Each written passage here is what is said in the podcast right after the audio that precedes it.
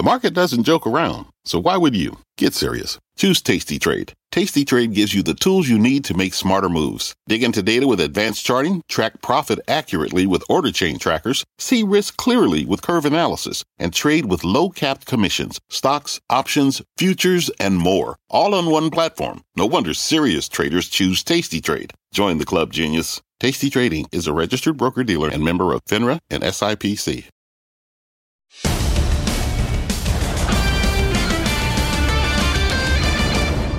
Welcome to Power Lunch. Alongside Kelly Evans, I am Jon Fortt. Coming up, the debate over Tesla's full self driving claims heating up again. Elon Musk thinks it's the future of the company and the reason the stock is valued the way it is. We will talk to the two men whose car ride is at the center of the debate. Plus, the Supreme Court outlawing affirmative action. Colleges can no longer use race as a factor in determining admissions. We will look at the impact. Kelly? Yes, a lot of fallout already, John. But first, let's get a check on the markets. Dow's up 213 points as it leads the way. The Russells are also very strong today. The small caps, S&P's up 8 and Nasdaq's down 37. And financials are leading the way after results of the stress test coming out after the bell yesterday. Wells Fargo up 4%, Goldman, JPM, Bank of America adding a couple percent today. We're also watching three IPOs. Savers Value Village, the only one of these three to open above its uh, listing price, believe it or not. It's still hanging on to that pop while Kodiak and Fidelis are below that level. A little bit of a muted uh, open, we'll say, for a relatively muted IPO market this year. But let's turn our attention now to Tesla. The stock has been on a tear this year, more than doubling and inching back towards that trillion dollar valuation, a sky high metric for a car company that for years has caused controversy for investors and analysts. Bernstein's Tony Sacconaghi told us yesterday he thinks Tesla's valuation is too rich and the full self driving technology, well, it isn't that big of a deal for the company. But last month, Elon Musk told our David Faber something different. Take a listen. Tesla is the only uh, car company selling cars that where, where we believe the, the car is capable of achieving full autonomy with a software update. So the, the value of a fully autonomous, uh, fully autonomous car is, um, we think, um, perhaps uh, five times more valuable than a non-autonomous car. Why?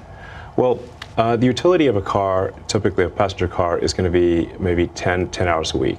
I mean, it does look like it's going to happen this year. Why? Well, we're now at the point where um, the car can drive on highways and in cities with, um, and where an, uh, a human intervention is extremely rare. Um, so, uh, I mean, just I was able to drive for several days uh, just dropping a navigation pen in random locations in the greater Austin area with no interventions. And the same in San Francisco, which is a very difficult place to drive. So, I mean, it's you've got bus lanes, one-way streets. Uh, you know, so it's quite, quite a challenging homeless situation. Um, you were driving recently in San Francisco, where the car was. I, I have been doing doing that quite a lot because yeah. of Twitter's headquartered. Uh, of course. There. So Musk believes the value of Tesla is in the full self-driving and that the tech is much closer than people think. But some new controversy on Twitter may be arguing against that, as a recent video seems to show a full self-driving Tesla almost blow through a stop sign. There it is. We reached out to Tesla for comment and have not heard back yet. Now, that video was from the perspective of self driving critic Dan O'Dowd. But Tesla investor Ross Gerber was behind the wheel and released this video just moments ago. It doesn't want to run her over at all. So let's shoot a video, but we're not going to shoot a fake video. They know, they know it's fake.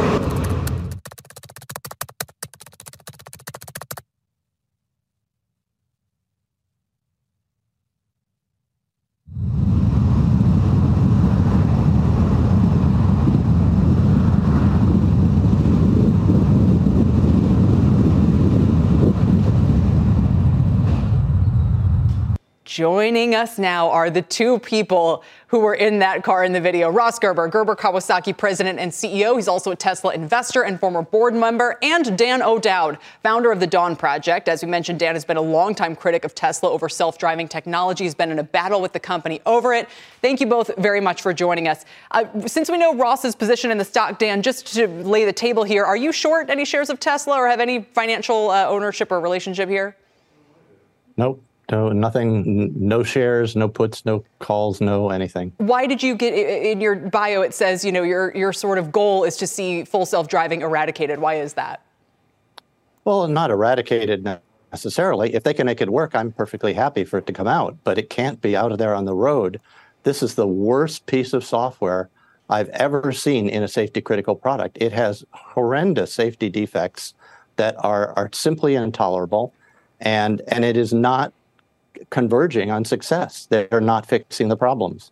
They're just they're, they're still there. Seven months ago, I told them that it that a FSD would blow past a school bus with the red lights flashing and the stop sign out. I showed it to them. They didn't do anything. In February, I made a Super Bowl commercial showing this exact same thing, it, and they ignored it. And in March, a kid in North Carolina stepped off a school bus, and a Tesla on full on on self-driving Tesla um, ran past the flashing lights and ran the kid down and put him in the hospital, and he still is not fully recovered. Uh, and they've done nothing to fix the fact that it blows past school buses mm-hmm. at it's insane. I nobody would build a product like that. Ross, it, it is totally irresponsible. Ross, did you get Dan in the car? How did this car ride happen here? Yeah, Dan agreed to go in the car, and so we went up to Santa Barbara and met with him and I let him pick wherever he wanted to drive as long as it was a, a, real drive in a real environment. And he said, drive me to the office. So I said, okay, fine. So we got in Tesla, I engaged full self driving, and it drove us to the office perfectly. You can see it all in the video. We went through 13 stop signs, eight humans were avoided, and six construction workers in a construction site. We went by fire trucks, schools, and everything. And the, the, the drive was perfect. And in fact, really the challenge that Dan is dealing with is the fact that his entire narrative is false. And and everything he's saying is a bunch of garbage. And and really the the, the worst part of it is he's saying I'm blowing a stop sign that we didn't even blow. You know and I was driving. So if he really cared about people's safety, he would actually focus on the real things that need to be improved with full self-driving, which there are many, which he hasn't mentioned once. Just a bunch of false information and all this hyperbole and big words for software that's phenomenally good and you can see it in the video well, with Dan sitting Ross, right there. Ross, I don't know. I mean, Dan, I, I don't know which one of you is shouldn't don't we just need a driving test? For the software for self-driving, I mean, if, if it's a teenager, we just drove through I don't mean your test. I don't mean your test. I mean there ought to be a standard test where it's got to run a course a certain number of times successfully. Maybe it has to be repeated over and over again so that we as society can trust that this software can actually drive. I mean, it's like saying that AI can be trusted to solve business problems or write stories on its own. You have to check its work. So doesn't it have to be certified? Isn't that the real issue here? Government has to say, here's the driving test software. Dan, pass it. Absolutely, positively, and that test must include that it does not go past school buses with the lights flashing and run the kids over. It did it.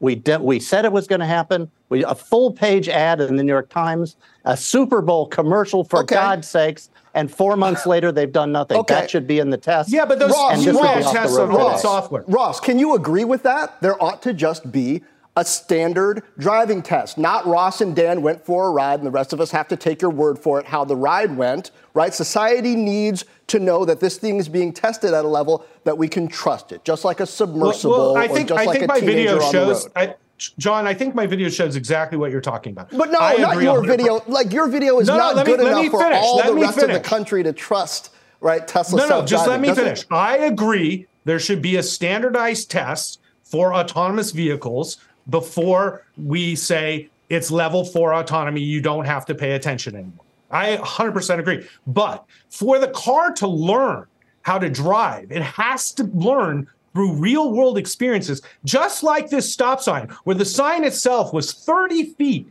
in front of the line. The speed limit on that street is too high. It's 35 miles per hour and it should be 25 miles per hour. And what we found was a dangerous intersection, yeah, not a problem with full self driving. You're conceding it missed the, the stop sign, Ross. No, no, no. It, we, the stop sign was 30 feet in front of the actual line. So for the car, it, it creates a certain level of confusion because of the way the intersection was designed. Most stop signs you are actually have to operate on the roads that are there. You have to operate right, so on the roads that so are there taught, right now. You've done you the test so many times. To remake all the roads and drive on the roads when your product Dan, is when unsafe. We've, when we've spoken and with does not work. I just want to Dan kind of get on the record and regulators, we're told, have taken a sort of cautious approach to this. And I don't understand how we can describe that when these cars are already out on the roads everywhere and this is permitted. What are the current regulations, Dan, around people being able to use full self driving to the extent to which you guys did and Elon Musk has described and many others?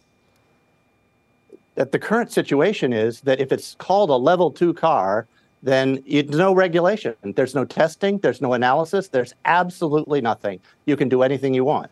If it's a level four car, which means no driver, then then there's a bunch of rules and regulations, and you got to go through the state, and it's a lot of work.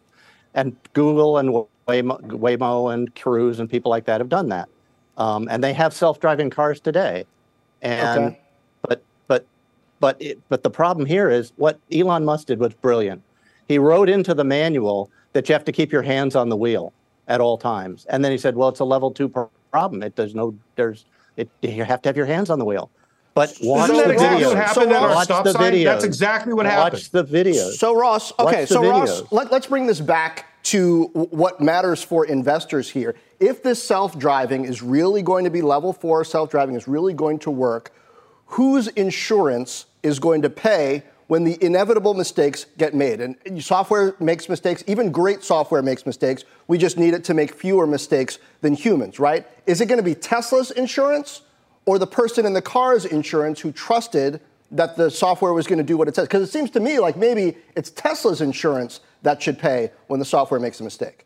That's correct. And that's why Tesla has an insurance company right now and is actually tracking all of our driving, uh, our Tesla drivers driving and scoring it so that they are actually offering the insurance directly to Tesla drivers. And my assumption is once they go to level four, that they will take the liability if there's an accident with a level four vehicle that was their fault. And I have every confidence that as this software is developed and widely adapted, we will save tens of thousands of life. See what Dan's doing is he's hindering per, the the he's trying to hinder the the advancement of life-saving technologies because he's talking about a fake accident that never happened with some kid at some school bus. Hang on, and it's Dan, really ridiculous. A hundred people are going to die today in yeah. regular cars, and we, we have to stop. Yeah. The, the, current system is not great. We all grant that.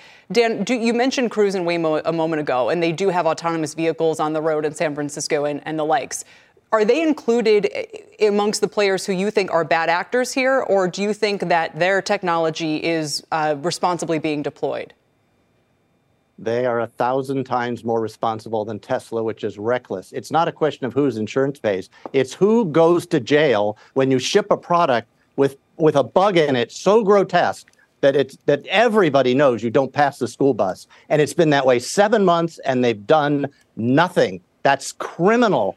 The kids are going to die and people should go to jail. Fix the damn software or take it off the road right now, or somebody's going to do it for you. This right. is ridiculous. Dan, you know nobody, GM wouldn't do every couple weeks. Toyota wouldn't do this. We'll Nobody would do this. Gentlemen, thank you both. Appreciate you both coming on. Uh, try to get to the bottom of this. Really, we do. Ross Gerber, Dan O'Dowd, we very much appreciate it. Kelly, I think it's an interesting question here. If Tesla does end up being liable for a mistake, how much do you think a jury of, well, I don't know if it's software's peers, but just of human beings, ChatGPT right, is not on the jury, is going to award somebody, right, for for the Tesla that hit their kid right. in the road when it inevitably happens. Right. And how do investors factor that into what the stock? Is? No, it's a worth? great question. Yeah.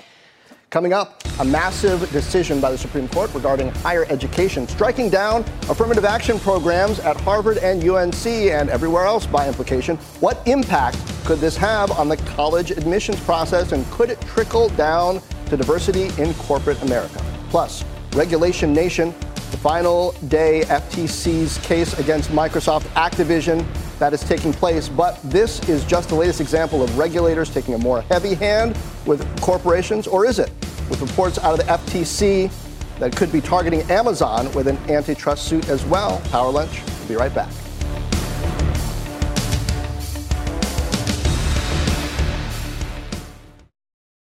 People today can spend half their lives over 50.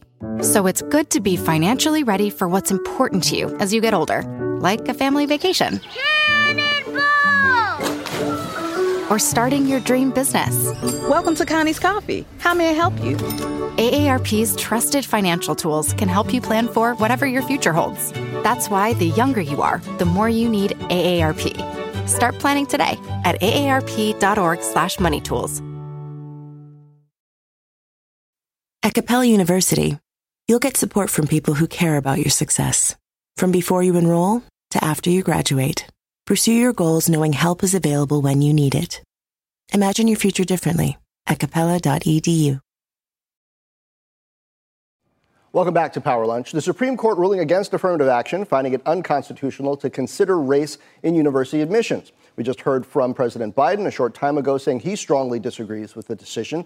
For more on how this will affect college admissions and the workforce those colleges send to corporate America, we bring in Danielle Holley-Walker of the Howard University School of Law, President elect at Mount Holyoke, and Danny Cevallos, uh, MSNBC legal analyst. Welcome, both of you. Um, Danielle, I-, I wonder if there are some potential impacts of this that everybody who's reacting might not realize. Uh, in that, education is crucial to the future of the knowledge economy in this country.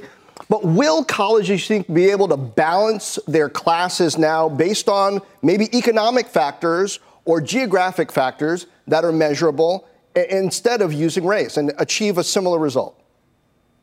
You know, I think we have some precedent for this. We have places like California and Michigan that have been trying race neutral alternatives for a long time. And what we've seen is just it does not make the same difference that being able to consider race as one of many factors does. So for example, with Native American students, we saw them fall, you know, almost 90% in terms of admissions in some states. So this affects most students of color who are Black, Latino, Latina, or Native American, Native Hawaiian. And I think we'll see some significant drop offs in those enrollments. Uh, Danny, what do you think happens to those students who are not getting into uh, the schools that they used to get into? Uh, I, I don't know if you know the statistics on this, but are they just not going to college? There are other paths, such as community college to a four year institution that aren't followed that often, but are really very cost effective. Could we, in effect, end up uh, pursuing more practical paths to higher ed because of this? Well, let's be honest. I mean, when it comes to the student who narrowly missed getting into Harvard, that student is probably not going to go to welding school. That student might go to Dartmouth and have an, an equally wonderful life and career. And I say that because these cases really addressed a narrow issue whether or not Harvard and UNC's admissions policies violated the Equal Protection Clause. In theory, and I stress in theory, the case Grutter, which held that diversity is a compelling interest that warranted the use of race in admissions policies, is technically still good law. The reality is, as recognized by Justice Thomas and Justice Sotomayor, that that case really is effectively overruled because Harvard and UNC's uh, admissions policies, which they themselves argued barely, barely considered race, those policies did not satisfy the strict scrutiny test of the Equal Protection Clause. Danny, what are the implications for workplaces that have also pursued uh, quota based hiring goals of minorities in the recent years? Well, that's a really interesting point because constitutionally, we've carved out, at least historically, this one place higher education, not even K through 12 education, but higher education is the only place where the Supreme Court has said, starting in Bakke and then in Grutter, that diversity is a compelling interest. And by the way, it's not racial diversity, it was general diversity, but diversity on college campus is a compelling interest that warrants sometimes the use of race conscious decision making. That case didn't, I mean, the Supreme Court didn't hold that for any other part of the workplace or K through 12 education. So, in a sense, this case is narrowly uh, narrowly tailored itself, but it also has implications for the people who graduate university and head on into the workforce. Danielle, I, I wonder if people realize how much the college admissions process has changed in a generation over 20 years. It used to be people applied to three or four schools and then, you know, picked one now, a lot of young people are applying to 20 schools. And the challenge for these schools is to yield, to figure out are these young people really serious? Who can we actually get? The school that really cares about curating a diverse class can't they still, through visits, through uh, Zoom conversations, figure out who these students really are across all kinds of dimensions and make their pitch to be the school that they choose? Can't they still recruit a diverse class?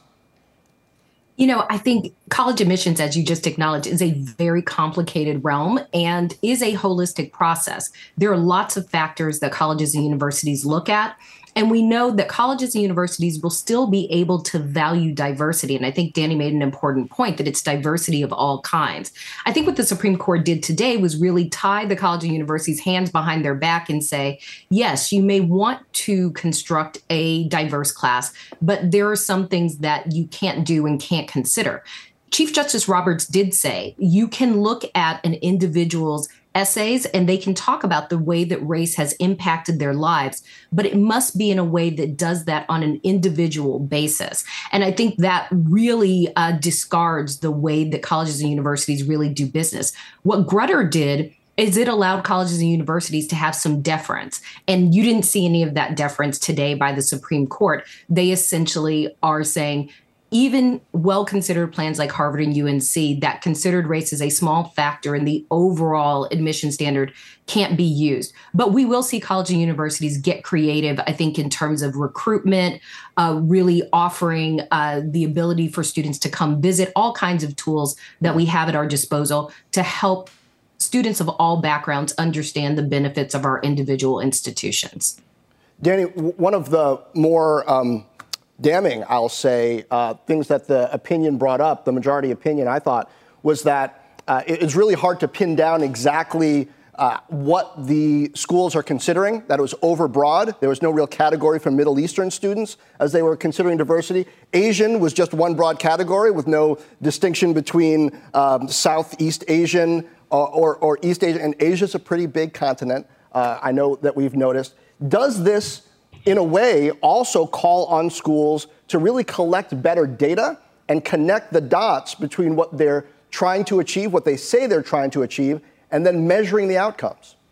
Yeah, I'm really glad you brought up that example. I mean, one glaring example was that there isn't even a category for Middle Eastern students. And of course, different uh, East Asian, South Asian, they make no distinction. And that itself is overbroad. It's overbroad, it's not well defined, and that was what the majority opinion pointed out. And that led to their conclusion that this goal of diversity is not furthered by race conscious decisions. The other thing too to consider is and you know Danielle talked about some of the when when schools were allowed to use race how the numbers went up or down but ultimately the challenge here I think for the universities is that no one ever really defined what exactly diversity is or how you know when you've achieved diversity and you say, I'm finished because this is perhaps the but only. But Danny, they, they seem. I don't mean to interrupt, but just there's workplace implications. They seem to be saying, and they use the numbers to say, you know, for uh, the percentage of African American students accepted, the percentage of Asian. So if those, if similar data were demonstrable in a workplace where it seemed that one category, however broad the category, was having a much harder time getting hired versus a much easier time, for instance, could a case be brought on that same basis? Uh, probably not, because, and that's a very specific reason because we, uh, the Supreme Court has carved out this very unique space, higher education mm. only. These mm. tests, diversity, all of these compelling interest tests and strict scrutiny only apply as they do here in higher education. They don't apply in the workplace. There are anti discrimination laws in the workplace, make no mistake about it. There are anti discrimination laws, and the Constitution uh, it restricts the government from discriminating. There are right. all kinds of anti discrimination laws, but in the context of using race based admissions, this line of Supreme Court case law has only ever applied to higher education, which is a bit of a paradox, but that is the state of affairs as we have them. Yeah perhaps the federal funding, you know, that sort of thing is a big reason why there's so much scrutiny or just the importance of that for society. We'll leave it there and we appreciate your time. Thank you both, Danielle and Danny. Where does the C suite stand on the role of AI? We have a new CNBC CFO Council survey showing leaders are embracing the new technology, though a bit cautiously. Those results and more ahead on Power Lunch.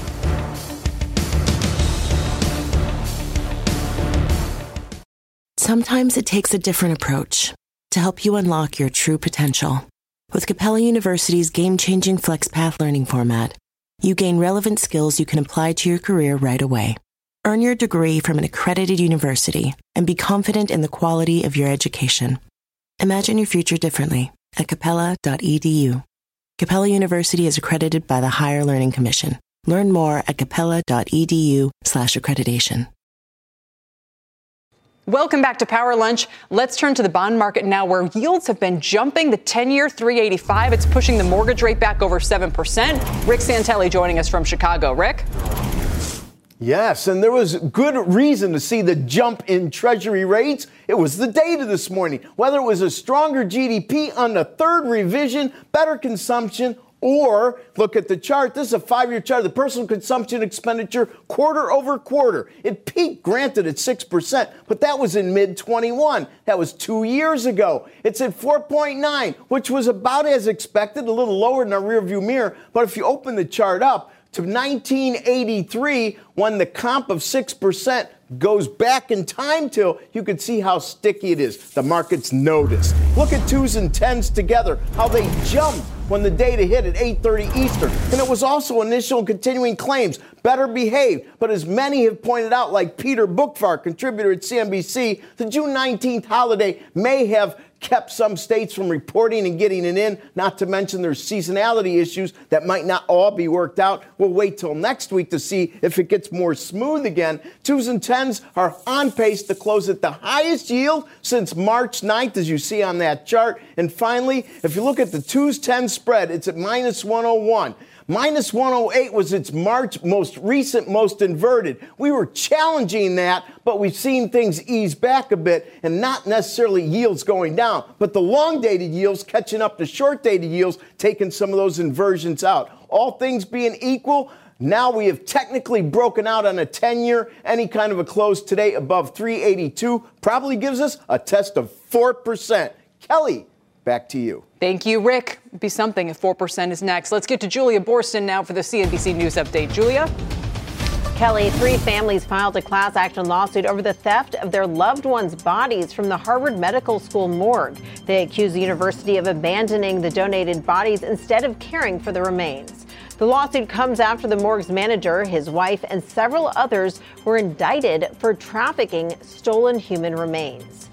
New government data shows pedestrian deaths have shot up 77% in the U.S. since 2010. A report from the Governor's Highway Safety Association found 20 people were killed each day last year while walking. Road safety experts think the rise is because of pandemic fueled reckless driving, more people buying bigger vehicles, and more people moving to the suburbs, where roads are not always suited for pedestrians. The Justice Department says a law that took effect in Florida this week prohibiting some Chinese citizens from purchasing property is unconstitutional. The DOJ said in a filing the law violates the Federal Fair Housing Act and the Equal Protection Clause. Florida Governor Ron DeSantis signed the bill into law in May. It also places restrictions on some citizens of Cuba, Iran, and Russia. John, back over to you. All right, Julia. Thank you. Uh, ahead on Power Lunch, oil prices down at 12% this year, and there are growing concerns at the start of the year over rising interest rates and the impact on demand. What should we expect in the second half? We'll be right back.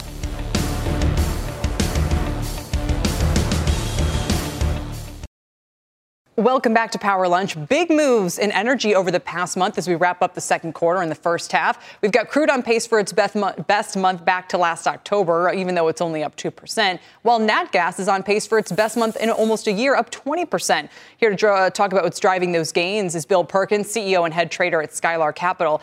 Bill, it's good to see you. And I mean, broadly speaking, it's been a tough market for energy for the past 12 months. Do you see that changing? Um, I see it changing in crude oil and natural gas is going to be a little bit sideways. Crude oil's uh, supportive despite uh, concerns about a recession, although there are some concerns about dark oil um, from Iran, uh, Venezuela, and Russia. Um, seeing some data where uh, the supply of dark oil is actually quite high. So I, we're almost in the best of times if everyone's been marking up their growth uh, prospects and yet crude is not really participating. Is that because we just continue to see supply coming into the market, or what's been behind that?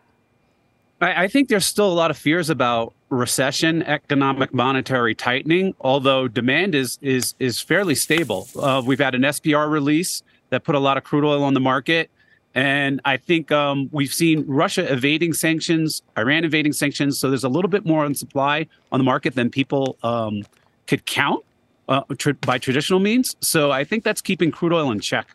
Bill, it seems like the narrative should be shifting, though, right? I mean, even if we look at this GDP revision um, from from Q1, uh, if we l- look at how the economy has managed to avoid a recession to this point, so many people saying, well, if we've gotten this far without uh, recession lights flashing, maybe it doesn't happen this year at all. I mean, should, shouldn't shouldn't things look a little better demand wise, and therefore look a little better for energy?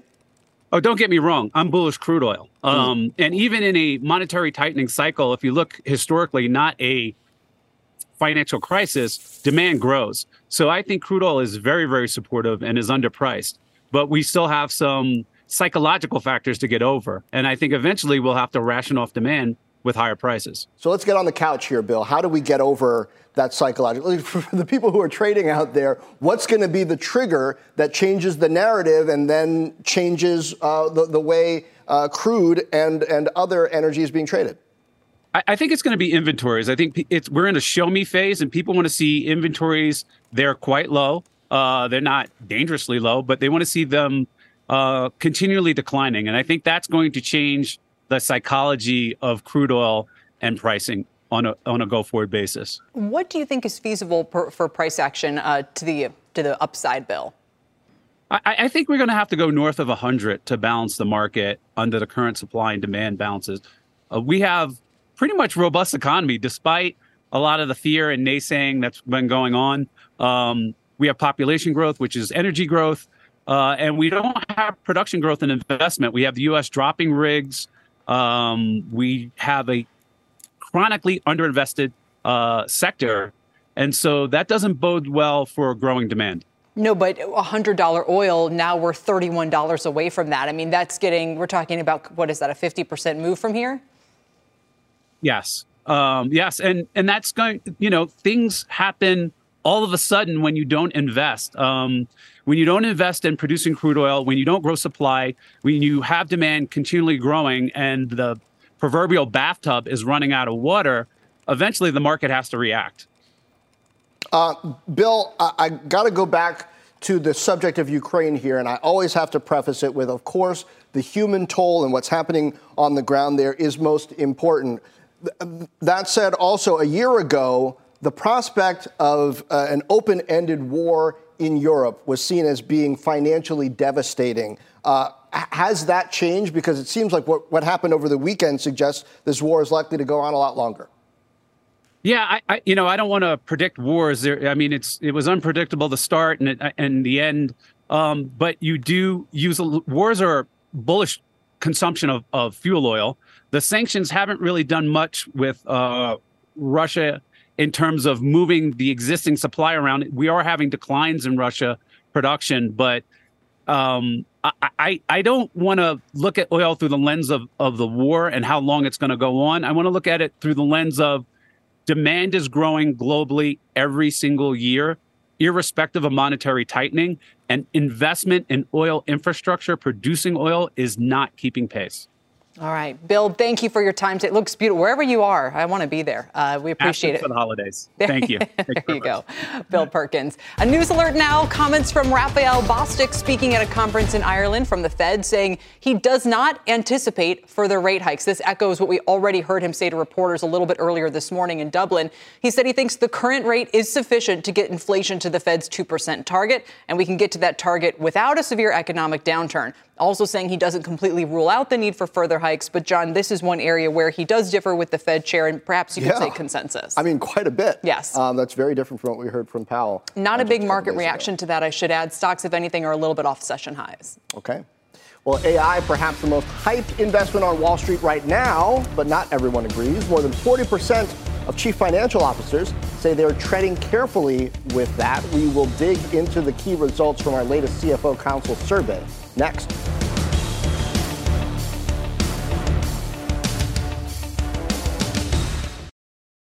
Welcome back to Power Lunch. Lately, it seems like every company is getting in on AI in some way or another, but the results of our CFO survey show a little more caution. Leslie Picker, how much more? Yeah, Jon, I thought this was really interesting because when it comes to AI, the CFOs are really treading carefully here. For all the talk about how AI can boost labor productivity, enhance products to stimulate uh, customer demand, CFOs really remain cautious. In our quarterly CFO Council survey, we asked our members what best describes how their companies are investing in AI. Get this, 41% said they're evaluating AI but remain cautious. 18% said they have no plans to invest in AI, and only 32% said their AI investments are accelerating. But perhaps they still see the tailwinds AI is providing to the broader tech industry because when asked what sector will see the biggest growth in the next six months, more than one third of respondents said Technology. That's actually a huge jump from the survey six months ago where only 9% expected technology to be the biggest sector grower. But the CFOs we surveyed are also torn about the impact AI will have on jobs. 18% believe AI will create more jobs than it destroys, but the remaining 82% of respondents were split between AI as a job killer and the notion that it's too soon to know what the impact will be, guys. Well, but for CFOs, a job killer probably isn't exactly a bad thing. I mean, hate to be morbid about it when it comes to jobs, but CFOs kind of like to axe those costs out. And I guess there are a couple different ways of looking at th- those figures too. Like more than 70% are either accelerating their AI investments or considering it. But I guess investors have to figure out what considering means. Yeah, they're they're definitely treading with caution. I think they're evaluating because it's so much in the news and because when investors say, "Hey, what is your plan for AI?" they have to say something. We're looking into it. I've talked to a, a bunch of different people in the C-suite on areas that are maybe a little outside the realm of, you know, what you would expect with regard to AI. And they're like, yeah, we have to look into this to a certain extent. Does it make sense for us right now? Has the technology caught up with our needs exactly? Maybe not, but we're definitely looking into the array of startups that are out there as, w- as well as the array of R&D that's taking place. Got to have those case studies to see if a competitor is saving money or making money with it, I imagine. Leslie Picker, thank you. Mm, oh, yeah. Coming up, moving to the sidelines. KeyBank downgrading Disney to neutral on uncertainty for some of its key businesses, including ESPN. We'll trade it and other calls of the day in three stock lunch next.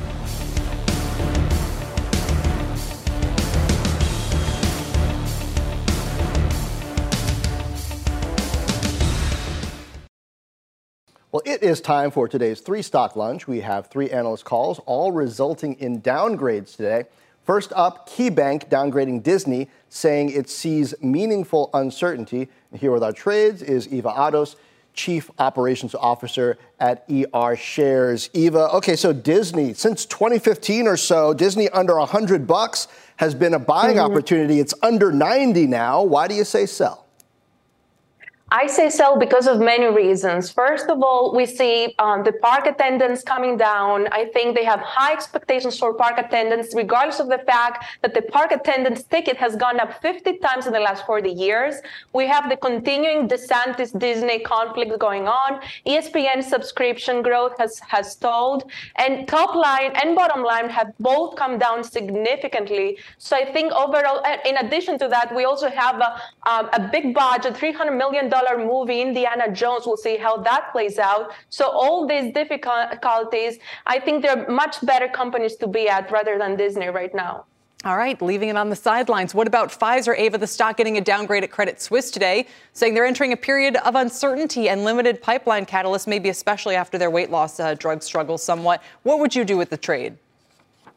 I have this as a hold. Uh, on the one hand, I'm concerned as we see the COVID vaccine sales are back in the rearview mirror. They were so they are expecting a 23 billion dollar decline, and given the fact that the COVID vaccine sales accounted for one third of the of, um, of Pfizer's 100 uh, billion dollar revenues, we're going to see a significant decline in the revenues. The only reason why I have it as a hold and not a sell is the fact that the stock price is back where it was in 2018. That's pre-COVID levels. So the valuation based on expectations expectations is fine. Their margins have improved regardless of the fact that revenues are significantly down. However, I think it's just going to move with the market. That's why it's just a hold, not a buy and not a sell.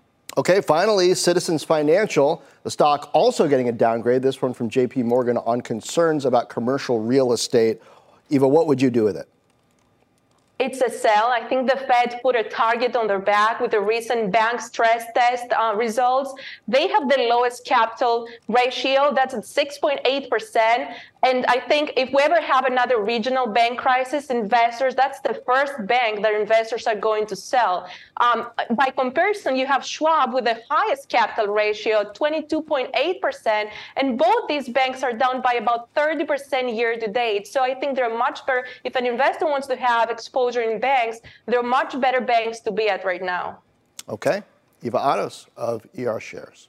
Still to come, turning the tables. China reportedly using our own technology to spy on us, and consumers are using AI to fight back against annoying telemarketers. Those stories and more when Power Lunch returns. Welcome back, everybody. Just four and a half minutes and a lot more stories to get through today. Uh, so let's get to it, beginning with three key stories involving the FTC. First of all, they're saying generative AI raises competition concerns. That was in a blog post, significant. Keep an eye on that. Secondly, it's the final day of the Microsoft FTC court hearing over their Activision Blizzard acquisition hopes. The goal of the FTC is to show Microsoft uh, wants to do whatever it can to boost Xbox past uh, sub growth and bring more customers to the platform through exclusives. And finally, reports are emerging, and we saw this earlier, Jon, that the FTC might be targeting Amazon with an antitrust suit over the online marketplace. Yeah, this uh, Xbox versus Sony thing is so interesting because, especially this thing that came out about how Sony just wanted to kill the Activision Blizzard merger, regardless of what's happening with exclusives on the platform. So I don't know. Um, it, it, looks to me like Microsoft has done pretty well for themselves in the testimony here, but we'll, we'll see. I think they're going to prevail. What do you think? I mean, but then what happens in the UK, which already blocked it, right? Yeah, I don't know. Can the UK hold out? It's, Can they carve it out? A lot of questions still remain. A lot of questions. And China is using our own technology to spy on us. The Wall Street Journal reporting the Chinese spy balloon floating in our airspace earlier this year was equipped with American made technology. Preliminary findings showed the balloon did help China collect photos, video, and other information but apparently did not transmit them. Did they find an iPhone on there or what? Listen, the most important thing about this is that the Chinese are pressuring us not to release the full report and threatening retaliation. And so there's a high level, high stakes back and forth going on. You'd think it'd kind of be a no brainer to release this. We're already getting leaks of, of what the report has to say. I don't see how they can withhold it at this point, and then we'll have to watch for the fallout. We will have to watch. All right. You well, can. You can. Of, one of world, it's a battle over aspartame today. Well, we know how to say it. One of the world's most common artificial sweeteners could soon be declared carcinogenic. They all are, eventually, it seems like. Reuters reporting the World Health Organization's cancer branch could list aspartame as a potential cancer risk as soon as next month, pitting it against food producers and regulators worldwide. Aspartame is a sugar substitute commonly found in soft drinks and chewing gum. Do you remember the name of the other one years From ago that was called, you know, got slipped into the same category, and we're like, all right, well, now we've got aspartame. Yeah, and you know what? This was ironically, as Indra Nooyi has told the story, Pepsi developed it, but now mm. it's most famous for being associated with Diet Coke. The launch successfully of Coke Zero has probably reduced the risk somewhat. I don't know if they would literally take it out because of this declaration, but it would seem to put pressure on those sales. Just have sugar, I guess, and have less. I do monk, monk fruit sugar or something. It doesn't oh. glucose spike. It's not bad. I do it in coffee. It's okay. All right. Kind of expensive though. Rite Aid higher today on the first quarter beat thanks to a boost from weight loss drugs. It saw pharmacy sales jump more than 3% year over year, citing growing sales of Ozempic and other popular weight loss injectables. The only reason we want to flag this is because Walgreens just came out with some pretty disappointing yeah. results. I didn't hear a lot of talk there about the same benefit at all. I wonder why the difference. Me too. Yeah. And talk about turning the tables. There are now firms for hire that use AI bots to distract and deflect robocalls for you. Jon, how does this work? I don't know. Automated dialers apparently can call 100 numbers per second to get hold of you, but AI can now delay and distract those dialers. So they'll answer sometimes, I think, and then pretend to be sort of an unwitting person to say they'll draw them into the conversation. No, it's the AI knowing it has a dead end, and they feel like this is wasting enough time by the robo marketers that they've flipped the tables. I just send all calls to voicemail that are not in my address book already. I do say, but then this all all the healthcare calls, this tends to screen them out, and then you have to go back and kind of work back. I need AI for that. It's a dangerous game when you're a parent because Yeah. sometimes you, so you got to put everything important in your address. No, book. I heard I read a voicemail once that said, "Kelly, we just want you to know uh, Gregory's fine, uh, but he did have a rock thrown at his eye." By, and this was two hours later. Oh. Like, oh, glad he's not sitting in the nurse's office this whole time. Yeah, you're confessing all kinds of stuff here. Now we need we need AI For that. to help us. Yeah, to, for, for that to help Happy us respond Fourth, everybody! By the way, I'll be back the week after. For sure, Independence Day, so important uh, for us to recognize and celebrate. Thank you for watching Power. And Jon, thanks for being here. Closing bell starts right now. At Capella University, you'll get support from people who care about your success. From before you enroll to after you graduate, pursue your goals knowing help is available when you need it. Imagine your future differently at capella.edu.